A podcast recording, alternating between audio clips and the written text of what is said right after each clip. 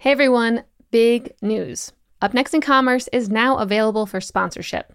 If you love this show and you, or maybe your company, or someone in your network that you know may want to reach an audience of supremely smart e commerce leaders, then reach out to me at stephanie at mission.org and I'll give you all the juicy details around what our strategic partnerships look like. Email me at stephanie at mission.org and let's chat. I just kind of see content and advertising as like a guest in people's homes. Most people do not want someone who's going to come over to their house for dinner and just spend the entire time talking about themselves. And so, as brands or content generation organizations, if the only thing we're doing is going me, me, me, then of course people are going to be turned off by it. That's the exact definition of bad advertising. After his first trip down the e commerce road ended in failure, JB Sauceda swore to never again travel down that path. But life has this funny way of coming full circle and turning your failure into success. Today, Jay is the founder and CEO of Texas Humor, an e commerce shop so successful that Jay decided to take the leap and also build Sauceda Industries, which helps manage not only Texas Humor logistics, but the logistics of many other D2C companies. The journey from failure to repeated success is a winding one, and Jay takes us through it all on this episode of Up Next in Commerce. Along the way, he digs into what it takes to build a company from a base of loyal supporters and his advice to marketers, including how to be a trusted friend rather than a bother in a consumer's life. Plus, he explains why customer expectations around fast shipping don't always have to apply to the products you offer. Enjoy this episode. Up Next in Commerce is brought to you by Salesforce Commerce Cloud. Respond quickly to changing customer needs with flexible e commerce connected to marketing, sales, and service. Deliver intelligent commerce experiences your customers can trust across every channel. Together, we're ready for what's next in commerce. Learn more at salesforce.com/commerce. Hey everyone, it is Stephanie. Before we get started, I wanted to remind you to subscribe to our weekly e-commerce newsletter at mission.org slash upnext in commerce. It's amazing, it's great, you will learn a lot of good things. Go subscribe.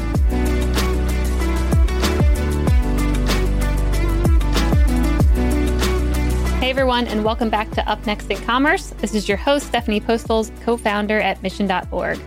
Today, we're chatting with JB Sauceda, the CEO of Sauceda Industries. Jay, welcome. Hey, how's it going? I'm really excited to have you on. As we mentioned before the show, I'll be moving to your neck of the woods here in a month or so. It's a very popular thing to do these days. That's great. Yeah, I'm excited to get there. So, today I want to talk about two things that feel very dispersed. We were talking about Texas humor and logistics, but I think the best place to start would be your background. So then I can guide the listeners through the story in the way that makes the most sense? Yeah, so I, you know, I, I grew up uh, southeast of Houston in, in a uh, blue collar town called uh, LaPorte, Texas, which is re- where there's, you know, a lot of the chemical plants, refineries that most people can, you know, kind of picture with the whole oil production industry of Texas. Um, but the really great thing about LaPorte that I loved was, you know, it, it sort of, uh, you know, fostered really any kind of, of career development and sort of adult development that you might want. So if you wanted to go to high school and you know upper education or, or you know kind of uh, undergrad education wasn't your thing, you could still graduate and go make seventy, eighty thousand dollars working in the chemical plants close by, um, and really support your family and, and do a really great thing. Uh, if you were a creative kid like I was, the, the high school uh, there was really fantastic about fostering uh, creativity of young people and and developing their careers um, depending upon what sort of direction they wanted to go. So it wasn't like you know one of these small towns that you see in a movie where you know everybody works at the the coal mine and you yeah. know you get generations of people doing the same thing. Like that that may be the case for some uh, people, but there was a lot of latitude uh, to to kind of you know figure out what you're going to do and and uh, have people who could help you uh, you know chase some of those dreams. So for me, I, I, you know was always kind of a creative kid and was really into photography and and uh, those types of endeavors. And so I, I, was able to to sort of exercise and and uh, work out those muscles, creatively speaking, when I was a kid. Um, and then ultimately ended up coming to the University of Texas, where originally I thought that I was going to study political science, and uh, which I did. but ultimately kind of went down the path of uh, advertising and, and the kind of the creative field. So uh, spent four years at, at UT and uh, ultimately just realized that, you know, kind of doing the law school and, and the, the political science thing wasn't really my jam. Um, and ended up in advertising and working for a small ad agency here in Austin, which kind of was the beginning of my uh, creative career and ultimately what led to me uh, ending up in e-commerce some years later. Very cool. And when I was doing a bit of research, I saw that the creative agency or the advertising agency was only six people. So you were able to hear about the business deals, like learn about the business side of things, as long as the creative piece as well. Yeah, it was a great little firm called uh, the Butler Bros, and the two uh, principals there, Adam and Marty Butler, had both had some really you know high level, uh, well positioned roles at the big ad agency here in Austin called GSD&M. And so they had that kind of front row seat to these really large deals that um, you know bigger agencies kind of deal with. Uh, but eventually went and started their own firm, and and yeah, in those first few years, there were just a handful of them. So I was able to sit in the room, and as you know, this college intern had access to a lot of you know kind of uh, conversations and things that I don't think that most you know ad agency interns would typically have access to and as a result, I you know really think that it, it, propelled my career forward in a way that you know when when I ended up starting a little uh, design studio with some friends and and building out the early years of my career, I felt more prepared to operate kind of ahead of my years because of some of those experiences and the things that you just kind of pick up when you happen to be in the room with uh, the principals of two companies. Yep. So where did you jump to next after the advertising company? So I um, I'd done that for a while, and then uh, went freelance after working for them. Uh, you know, they gave me some really great advice on the tail end of my career there. Uh, you know, I was curious whether they were going to hire me to work for them or not. And you know, at the time, they were sort of indicating that you know not likely. Uh, that you know, I, I hadn't really had enough of a specialty up until that point uh, to make it worthwhile for me to be you know somebody who was there full time. So really great as an intern, but not so much as as kind of a, a full flung employee. Mm-hmm. And so for that reason, um, you know, the, their advice was to go out and try to specialize in something, uh, which ultimately uh, ended up being photography. And so I went and started to focus on um, photography as a whole and developed a uh, career as a commercial photographer and um, ultimately did that for about 10 years the uh, you know the, the, I guess the the eventual you know destination in this story that's worthwhile to your listeners is that uh, during that period I started a small ad agency um, or a little kind of design firm called Public School with a group of friends. And uh, we had this kind of motif that was all based off of the kind of 1960s era of graphic design, um, specifically around like school books and textbooks. And so when we started publishing uh, to our blog and, and publishing about our work, people really gravitated towards the uh, the t-shirts and the the various kind of pieces of collateral that we had designed for that brand. So we were really excited because we thought, well, why don't we capitalize on this and and start an online store, um, which we did, and um, almost immediately had a ton of sales uh, for t-shirts and various items that we were selling, which was massively exciting. Uh, but you know, as with most people who sell things online, it's really funny to see, or it's real fun to see that money and, and those sales come in uh, it's not a ton of fun to have to deal with getting all those orders out after the fact. Yep. And ultimately, that's kind of what we ran into was uh, a lot of excitement around um, you know making the money, but not a lot of excitement around having to deal with the shipments. And so um, the work associated with having to get those packages out the door was so time consuming and unfun uh, that I swore off ever getting back into e-commerce again. So uh, you know, suffice it to say, it's a little bit funny um, to find myself sitting here, you know, about 11 or 12 years later, uh, the CEO of an e-commerce logistics brand, you know, shipping the number of packages that we are every day. That's great. So, what year was the store live, and did you shift right into the logistics business, or did that come a bit later? No, I uh, you know I launched our online store in 2013. You know the the the social media audience for Texas Humor I had developed over a few years before that and then in 2013 got it off the ground and started you know uh, trying to get it to uh, you know scale. And um, initially we were just kind of shipping the orders out of my my home garage.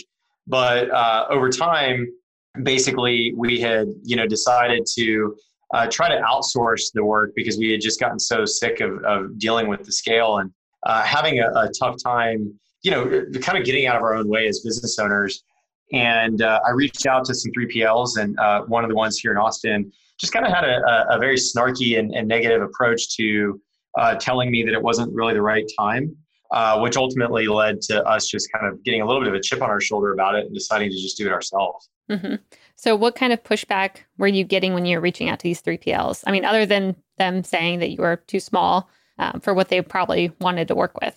Yeah, I mean, it, it really that sums it up, right? It's it's mostly you're too small for this to be worthwhile. And you know, look, I I, I don't have a problem with that. I I run an organization that has to say that to people as well. The difference, though, is that culturally our approach is to say that it's not a no, it's a not right now. Mm-hmm. And what we'd rather do is try to be a resource for some of these companies to help them understand what would make them qualify to work with a 3PL and or make it cost effective for both parties to be in a mutually beneficial relationship.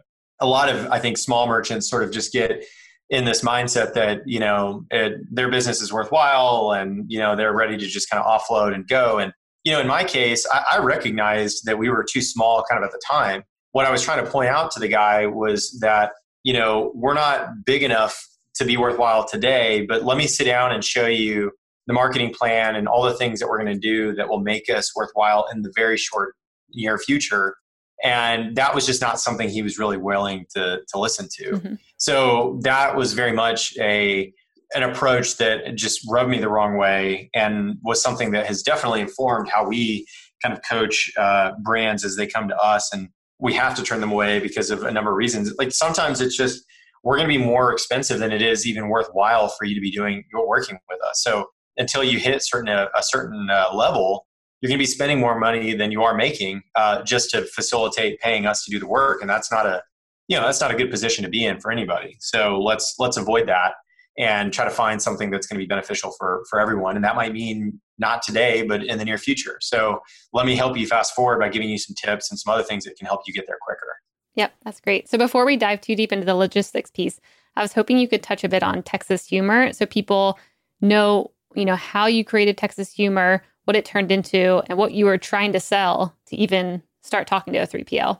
Yeah, you know, Texas Humor, um, you know, like over, over, my career, I've done a lot of this kind of audience building um, with our brand uh, at our old studio. And for me personally, as a photographer, you know, uh, audience building has been a big aspect of what I've always done.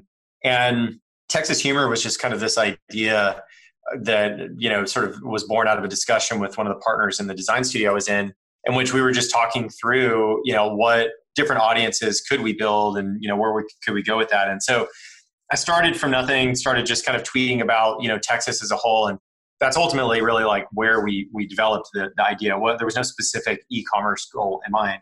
Um, but once we realized that we had a few million followers, you know, and, and this kind of captive audience that we could do something with, that was the point at which it, we decided, you know, why don't we try to make this into a little bit more of a business and ultimately where you know we got the idea to start texashumor.com but it wasn't this you know uh, this big strategic thing in which we said hey we're going to go start this and we're going to build a store and we're going to do x y and z. It was far more uh, organic than that. Um, but i took the background that i had in marketing and advertising and leveraged that to really scale up what we were doing probably much faster than than most organizations would who would you know be doing something like what we were doing at the time Yep. So how did you, you know, develop that audience and get in front of people? I mean, I think I see now that you have over 2 million followers on your social channels.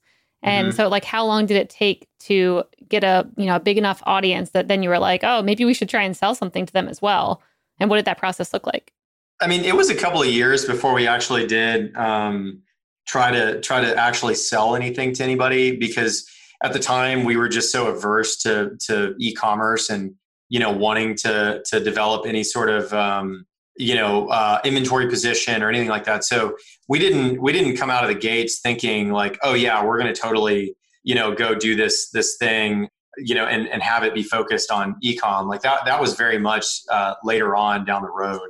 The the goal that we had initially was to just try to make you know some form of money but it wasn't it, it by no means was a uh, you know let's let's try to focus on e-commerce originally it was probably it was it was more so of a, a content advertising play um, and that's really what kind of drove it in the in the early years Got it. And what are some tips around building up that audience? What are some tactics and strategies that maybe you even use to this day to build up an audience?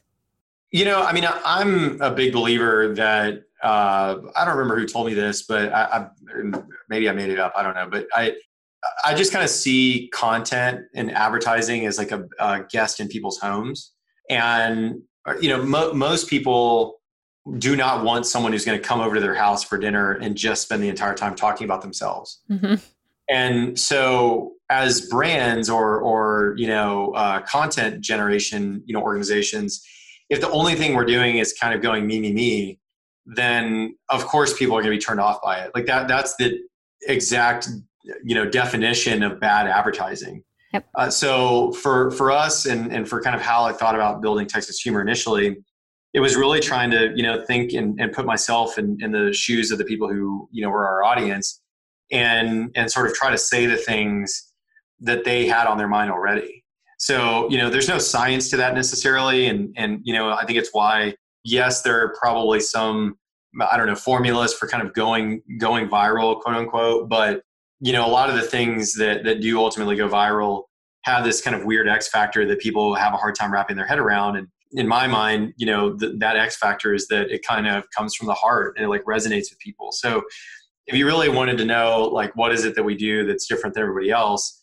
you know we're not the only brand or the only feed that talks about texas but i do think that we're the only one that tries not to just purely you know patronize people. Um, and i think that that's really you know what uh, kind of set us apart early on um, we were trying to be unique we were trying to provide quality and we weren't just doing social media for the sake of doing social media you know the, the store almost felt like uh, a secondary function of the, the, the audience that we had built and not the other way around, uh, which is you know where I think a lot of brands kind of start. Um, they say, well, how do we sell you know to everybody, and, and then they kind of think about everything after the fact. And in my mind, that's really the wrong way to approach it. Yeah, yeah, I like love the idea of building a community first and just focus on making that great. I know we've um, had someone from Food 52 on the show previously, and they had the same experience where they're like, we're just here to build a good blog, good content, make sure our community, you know, likes what they're getting from us and can also engage with each other. And then it was just obvious to start selling products and giving them what they wanted based on, you know, the recipes we were showing and the maybe materials we were using and whatnot. Yeah, exactly. I mean, it's it really, you know, the the the strongest brands are the ones that kind of think about the commerce secondly. Mm-hmm. I mean, they're, they're a brand depending upon what it is you're selling. Like your your brand may be the content, but in our case, it's not. Our brand really is um, it, it, uh, the content is the brand versus the brand being the content if that makes sense right yep. so that that's really the difference is is we we took that tack all right so let's talk a little bit about the logistics arm of Sauceda Industries tell me why did you or how did you even decide we're going to go into fulfillment and logistics uh, I mean, mostly for the, uh, the the reason I described earlier. I mean, we we we were already doing it for ourselves, and it ultimately just was a, a, way to kind of cover the costs that we had as an organization. You know, most fulfillment operations are a cost center, not really a revenue driver. So um, those types of things tend to be an area where you're you're like losing money or you're you know killing your margin. So we saw it as an opportunity to to make some money rather than uh, just have people kind of carry it as as dead weight. And what kind of mistakes do you see brands making today when they start exploring the path of working with a 3PL? I think you know mo- most brands just kind of make the the assumption that uh, their time is less valuable than they think it is, or or the kind of leaders of the brands uh, tend to think that, and so as a result, they they don't farm out the things that they should be. Um, so not having like uh, accounting firms from outside handle your books, mm-hmm. not working with uh, you know I don't well a logistics company to handle fulfillment. Like there's this kind of idea that most entrepreneurs have that the uh, you know they can do things for cheaper and faster than most people and and that's probably the case but in terms of sort of uh, opportunity costs having the ceo of an online brand you know handle all of the the orders uh, simply to, to save a little bit of money or to not have an invoice that they have to pay for that it's like that, that's not really the right way to be thinking about it. So we just really try to coach people on opportunity cost and help them understand those types of things. Yep. And are there any bets right now that you're making in the world of logistics where it's headed? I mean, it seems like consumer preferences and demands are definitely increasing around everyone wants one to two day shipping. Amazon's kind of made everyone expect that now. what kind of things are you guys leaning into or investing in right now to keep up with those trends? You know, everybody says that, and I actually don't believe that at all. I think that everybody thinks that that's the case because that's, in my opinion, what like the major news outlets say or pundits on TV. But mm-hmm. I've not found that to be the case. I think if if people are buying, you know, toilet paper, yeah, they need that in one to two days. But if they're buying something very specific from your brand, they'll get it when they get it. You know, I, I, I don't. I actually think that there's more price sensitivity to shipping than most people think, mm-hmm. and as a result, you know, people kind of know what they're paying for. And in the case of Amazon, like, you know, sure, if, if what you sell is available from, you know, 75 other people on Amazon, yeah, you better hope that it's Prime enabled and it's cheap and all the above.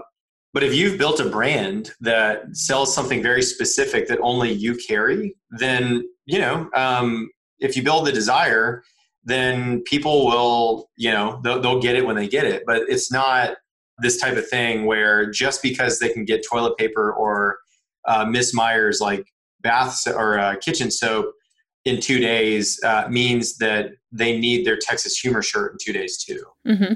So I, I'm I'm like a pretty adamant person when it comes to that that case because uh, I, I, get that question a ton and and I think a lot of people say that, but no one has actually really proven to me that that that's true. Now, if you ask people their preference, they're all going to tell you two days.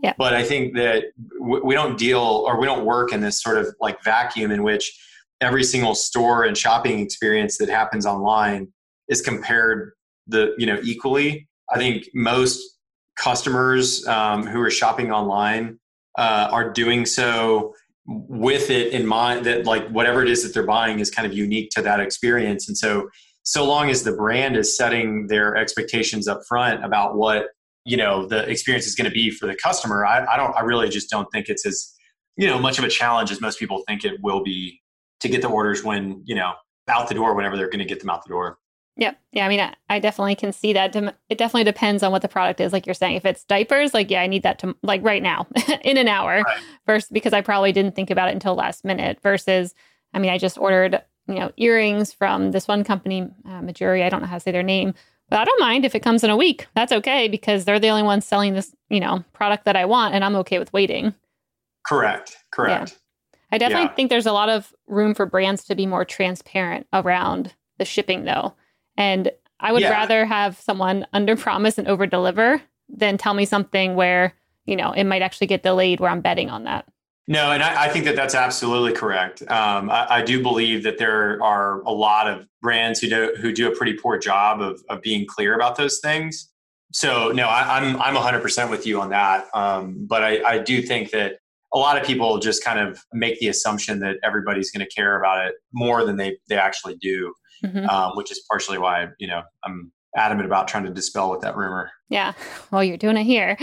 Yeah, I mean, the one thing I was just reading about too was about delays in shipping and how, you know, there's going to be a lot of kind of shakeups in that area, especially if the COVID vaccine gets approved. I don't know if you've read about this a bit, but how if this st- if this starts being something that's going to be shipped everywhere, which is what would happen if it's approved, it's going to delay all the postage everywhere.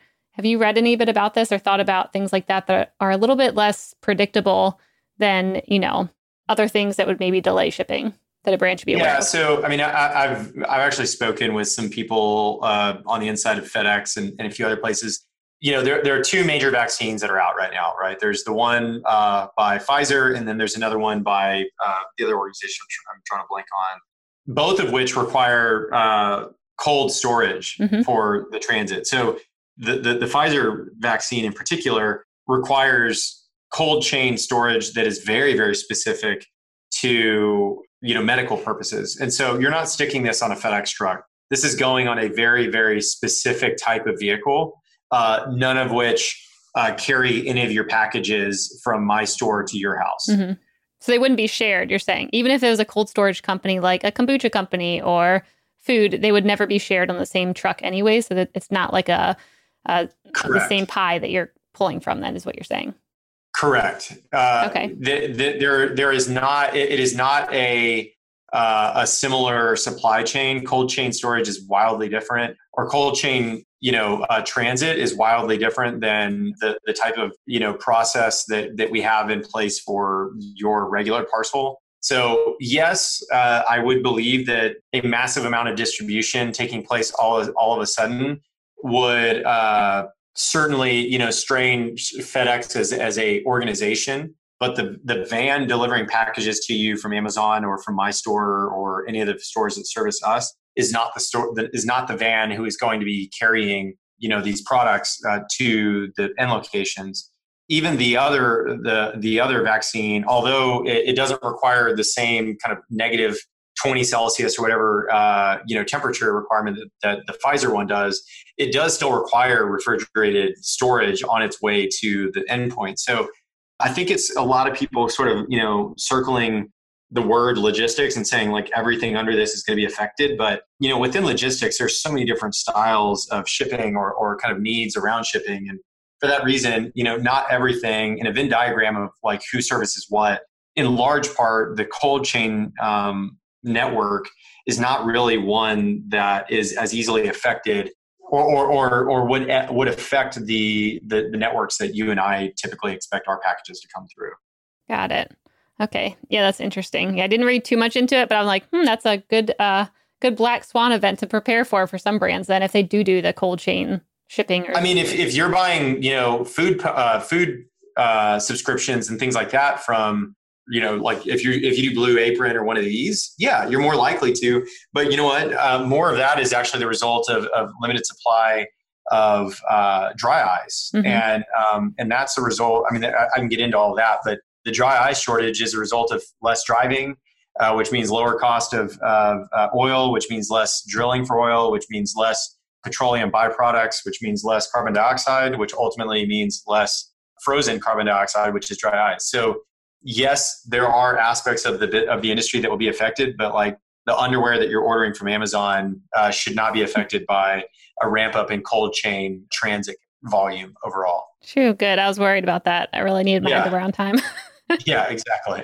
All right, cool. So the one thing I was thinking about too when it comes to logistics, if I'm a new brand and I'm thinking about exploring, you know, having a 3PL to work with, what are some things that I need to get in order before going that route because I can imagine, you know, some companies coming to you with it being chaos behind the scenes and you're like I can't work with you until you at least have this this and this in order for us to plug and play. Like how should a brand prepare before even reaching out to 3PLs?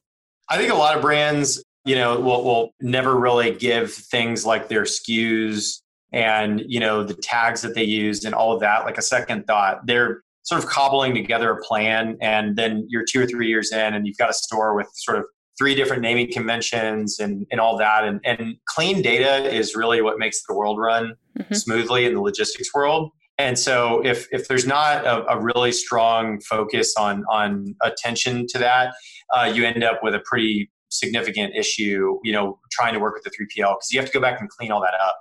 So um, most of, of my suggestion is, you know, look, like try to try to think through that, and you know, it's kind of the spring cleaning exercise that I think a lot of brands have or should go through every year, kind of looking back and saying, you know, are the ways that I structure my data and my reporting the way that will allow me to be really successful at scale? And if the answer is no to any of that, then you know, go back to the drawing board and like try to make sure that you're adjusting for that because it, it certainly uh, creates a lot of issues as you try to scale your business up. Yep, that's a good point. Yeah, we've had a couple people on the show talk about making sure that you plan for your data dictionary and have it cleaned up from the very start if you can, so that you're not trying to fix everything after the fact. Correct. So it sounds like you've kind of definitely been on top of the market or trends or even, you know, news, just like we mentioned earlier about the vaccine and stuff. What kind of trends or patterns are you excited about right now over the next couple years? You know, I, I think just in general, uh, there's there's more attentiveness to better and more like targeted marketing that I think people are going to be excited to interact with. So, from a just kind of overall perspective, I, I get excited by um, the idea that I'm not going to get emails that are just boring and seem to be broadly targeted to kind of everybody. Mm-hmm. So I think that, that as more small brands leverage tools like Klaviyo um, and shoelace and things like that. I, I think that just overall marketing as a as a kind of like competitive sport becomes more fun. And as a consumer, it's a lot more fun to watch. Yep. So, how are you guys leaning into the targeted marketing? I mean, I think it's exactly what I said, just mostly trying to think about, you know, we're not just selling to one person sitting on a couch repeated 3,000 times over. We're selling to 3,000 different people. So, I think if if most people most marketers are you know think that their job is done simply because they came up with a campaign like that's a bummer you know? So I, I, think the the more work that gets put in to try to wow people so their their brand can connect with them directly the, the better. And you know when it comes to email the way that we do that is through segmentation and we try to look at all the various segments of behaviors that people who uh, might interact with our brand uh, would be members of and then trying to to you know evolve the creative that we're we're developing uh, in a way that seems to speak to them directly. So they you know feel like when they receive something from us, it's not just this blanket email that says "Come shop at Texas Humor." It's really you know uh, touching on their, their the size of clothing that they've purchased in the past or the types of content that they're really into. You know th- those types of things. Got it. Okay. So you're looking at types of content or you're maybe showcasing things based on size. What other kind of behaviors are you segmenting right now to be able to craft your message differently? I mean, the, the highest or the, the kind of best way to say it is around re- recency and frequency. So we look at the various behaviors on a store and try to segment based off of the recency and frequency of them doing whatever that behavior might be. Mm-hmm. Uh, and, and that's really, I mean, there's, there's a lot more detail than than I can probably go into on on this show, but I would say that uh, starting with that is a really great way to make sure that you're not just you know like I think the word email blast is or the phrase email blast is a bad bad phrase because you definitely should not just be blasting people with anything. I think it's really critical that that uh, you know you, you be more surgical with how you send or you know emails out to your your customers so that way people feel like they actually have a, they're having a conversation with the, the brands that are emailing them. Yep.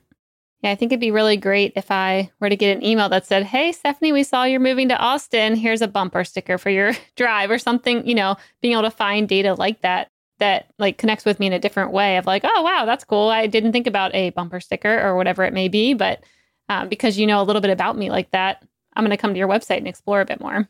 Yeah exactly all right, so let's move over to the lightning round. The lightning round is brought to you by Salesforce Commerce Cloud. This is where I'm going to ask a question and you have a minute or less. Are you ready, Jay? Yep. All right, what's up next on your reading list? I will say I haven't read much in the last couple of weeks because I've been so focused on um, on uh, getting everything out the door. But you know, I'll probably actually read "The Obstacle Is the Way" by Ryan Holiday. Yeah. Uh, I read "Stillness Is the Key," which was great. Um, but Obstacle is always uh, one that a lot of people have been telling me I should read. Yep. Yeah, I read that. It is good. What is one trend or topic or piece of tech that you don't understand that you wish you did? Um, I wish that I could uh, personally uh, write SQL queries and and uh, you know do more database work and like uh, business analysis myself. Yeah, that is a good skill to have that I still appreciate to this day. I used to work at Fannie Mae and I'd be all up in SQL all the time. And it comes back even till today where I'm like, hey, I at least kind of know what that query is mm. looking for. That's a good skill. And then the last one, what's up next on your Netflix queue? Uh, I'm eagerly awaiting the next season of The Crown. Uh, yes. I know it's like uh, like two years away or something like that, but uh, I'm absolutely uh, eagerly awaiting that. Yeah, same. I'm excited about that. All right, Jay. Well, it's been a pleasure talking to you thanks so much for coming on here. Where can people find out more about you and Sauceda Industries? Uh, they can find out more about me on my Twitter account, uh, which you can just find uh, my full name, JB Sauceda, J A Y B S A U C E D A. I'm everywhere on social media on that username. And, uh, and then obviously our website, saucedaindustries.com. So uh, if you have any questions about the logistics space um, and how it relates to e commerce, or you're just kind of curious about uh, tips on how your brand can best work with a 3PL, happy to answer those or connect you with somebody on my team who can. Um, we'd like to be a resource and a community for, for e-commerce brand owners because we know that it's a, a, big jungle out there and we have navigated it once or twice. So to the best of our ability, we'd love to help people uh, take the shortcuts uh, when we know where they are. Amazing. Thanks so much, Jay. And I'll see you in Austin. Sounds good. Thanks so much. Everyone, I hope you enjoyed this episode. If you did, you'll probably also love our e commerce newsletter. To get it delivered straight to your inbox every week, sign up at mission.org slash upnext in commerce. Up Next in Commerce is brought to you by Salesforce Commerce Cloud and created by the team at mission.org. Subscribe now at Apple Podcasts or wherever you listen to podcasts.